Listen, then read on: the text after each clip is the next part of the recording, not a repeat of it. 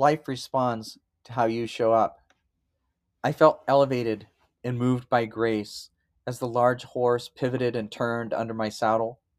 My hands held the soft leather reins loosely, yet with confidence, as the narrow and rough trail we'd been following snaked down a thickly forested slope.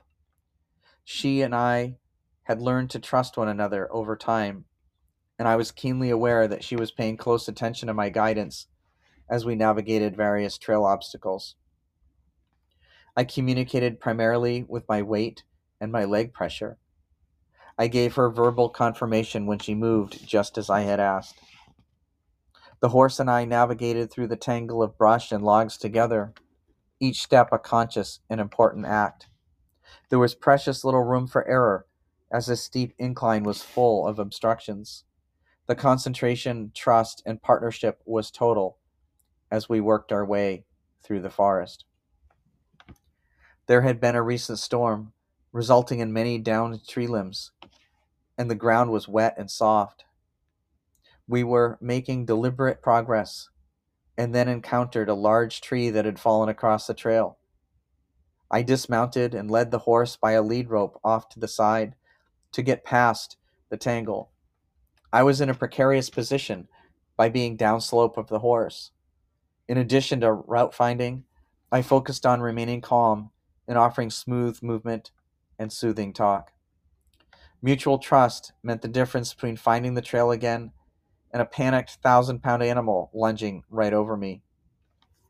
At one point, the horse put a rear hoof into a slot between two tree branches and was momentarily trapped in place. I saw her immediately tense up. This was the moment of truth. The horse held her position and looked to me for direction. I kept talking in a gentle, slow tone of voice. I held an inner stillness, as I knew the horse was taking the cue for what to do next from my movements and my energy. Thankfully, the horse felt and responded to my calm instruction and allowed me to direct her next steps beyond the trouble. I remounted and finished the ride home. When your partner is distressed, you can help them by remaining grounded and in your ease. This way, you are an emotional anchor so they can work through being bothered and find their own ease.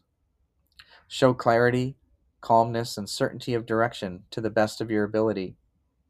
Your only options are fear or mastery of yourself. Remember that your partner will offer you truth. Align your life with your own truth and purpose Demonstrate your clarity, direction, integrity, and presence. Life doesn't respond to what you want or need. Life responds to how you show up.